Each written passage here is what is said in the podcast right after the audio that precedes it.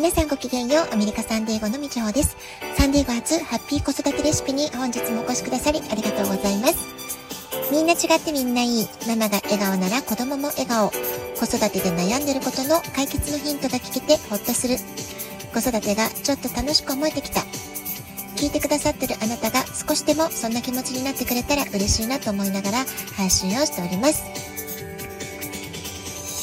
少しね、風が涼しくなって秋めいたお天気になってきたサンディエゴから今日もお届けしております。で、今週はね、大学進学セミナーのフォローアップってことで、アメリカ大学進学のプロセスについて、改めてね、ご相談を受ける、そういう時間がちょっと多めだったかなと思います。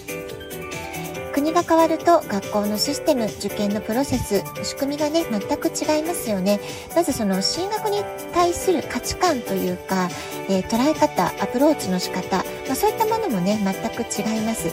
だからこそアメリカに来られて間もない方っていうのは日本の受験プロセスシステムと全く違う考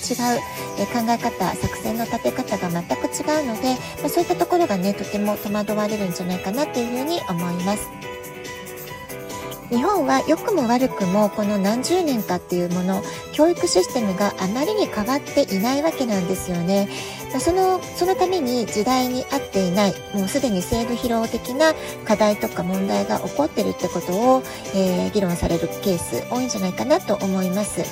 で、一方、アメリカは常に変化している、常に進化している、もう常に変わり続けているっていうのがアメリカの特徴だと思うんですよね。変化のスピードがものすごく速い。ここにね、しっかりと私たちついていかなくちゃいけない、そういったチャレンジがあるんじゃないかなと思います。で、私が自分の息子の受験を経験したのもね、すでに2年前になってしまいますから、その時と比べてももうたくさん変更が起こっているわけですよね。だからこそアメリカの受験システム、基本的な情報はね、大きなところは変わってないので、そこはしっかりと把握した上で、今じゃあ何が変化しているのか、毎年最新情報を常にアップデートする、そういう情報収集っていうのがすごく大事になってくるんじゃないかなと思います。それからね、今週もキャンパスビジットについての質問をいくつかいただきました。で、私自身が息子が中学生、高校生の頃ですね、たくさんの先輩ママさんからの体験談をいろいろお聞きしていた時期がありました。で、その時に皆さんね、多くの方がおっしゃってるのは、キャンパスビジット行ってすごく良かったよっていう、そういう声を聞くことが多かったわけですよね。で、それもあって私自身、息子が中学生ぐらいの頃から意識的に家族旅行を計画するときにいろいろな、旅先でね、そのエリアにある大学をちょっと見学するっていう時間を旅の計画の中に組み込むようにしていたわけなんですよね。で、あまりね、堅苦しいことを考えるのではなく、例えば、息子が大好きなフットボールの試合を見に行こうってことで、カレッジフットボールの試合観戦に行ってみたりですとか、本当に家族旅行の街歩きの途中にある、大学のキャンパスにふっとね、立ち寄ってみたりとか、そういう軽い感じの訪問からまずは始めてみました。で、それから高校生になったあたりで、少しずつね、志望校っていうものを真剣に考えるようになる時期がありますよね。その頃には、きちんと大学のキャンパスツアーっていうものに、大学のウェブサイトから、旅行の日程とうまく合うものをね、チョイスして申し込んで訪問したりとか、そういったことをしてきたわけです。で、そういっていろんな大学のキャンパスを訪問していくうちに、キャンパスツアーって大体どんなものなのとか、どんなことをするのっていうのも分かってきますし、行く先々で、うちの息子は今こういうことに興味があるんだなとか、関心があるんだなとか、こういう質問をするんだなっていうことでね、いろいろ観察をすることができたわけですよね。そして実際、その事前に調べていたウェブサイトとかで今いろんなこと調べられますけれども、行く前にすごくここ良さそうねって、期待に、満ちてね行ったけれども、行ってみるとなんかちょっと違和感があったなっていうふうに、随分印象が変わったり、そういった体験もしたこともありました。ですので私自身も息子も、こういったキャンパスビジットをいくつか繰り返していくうちにいろいろな大学の印象というのか、見方っていうのがだんだん分かってきた部分もあってすごくやってみてよかったなと思う経験だったわけですよね。ですので私がアメリカの大学進学に関するセミナーであるとか座談会とか相談会っていうものをさせていただくときは、できる限りねこういうキャンパスビジットも、ぜひ行ってみてください、すごくいいですよっていうその重要性みたいなものはお話しするようにしています。で実際ね私のセミナーをお聞きくださった、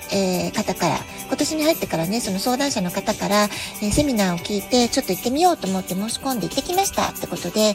この春休み夏休みにキャンパスビジット実際に初めて行ってきましたよっていうそういう報告をねいくつかいただくことができたんですけれども、皆さんね全員やっぱり行ってよかったですっていうね、とてもポジティブな感想をいただくことができました。子供自身もすごくこう行ってみてよかったイメージが具体的になった、行ってみてさらにこの大学に、より深い興味が湧いたとかですね、で行く前と後で、考え方に変化が起きたとか親子でいろんなディスカッションをすることができたとかですね、行ってみて初めて分かること感じることっていうのを皆さんね何かしら、受け取って帰ってこられた、そういうね報告をいただけて私もおすすめしてすごく良かったなっていうふうに思っています。それからアメリカはもう本当高校生になるとすごくみんなね大人っぽくなりますし、シニアの18歳頃になるともう社会がね大人扱いしていくわけですよね。ですのでその家族で旅行に出かけるとか親子で出かける旅をするってこと自体が急激に減っていく時期にもなっていくと思うんですよね。だからこそ大学進学っていうね子供にとっての、長い人生の大切な一つの大きな節目になると思いますから、そのタイミングで親子でいろいろ意見を話し合う、ディスカッションするっていう時に、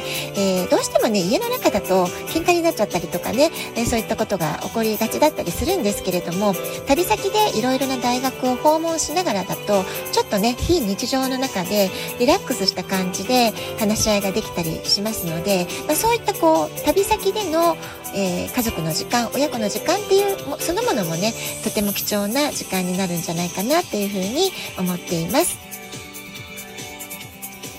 それから子どもたちにとって今自分が住んでいる町よりすごく遠いところ遠い町遠い州外の町に行くっていうような場合は生活圏が全く変わるわけですよね。気候が違うっていうのももちろん大きな要因でありますし、アメリカの場合は州ごとに、本当に州の法律がありますから、法律が違うとか常識が違うとか、あとはその人種構成もすごくね州によってその町によって全く異なるわけですから、街の雰囲気そのものがね本当にガラリと違うわけです。そういったね様々な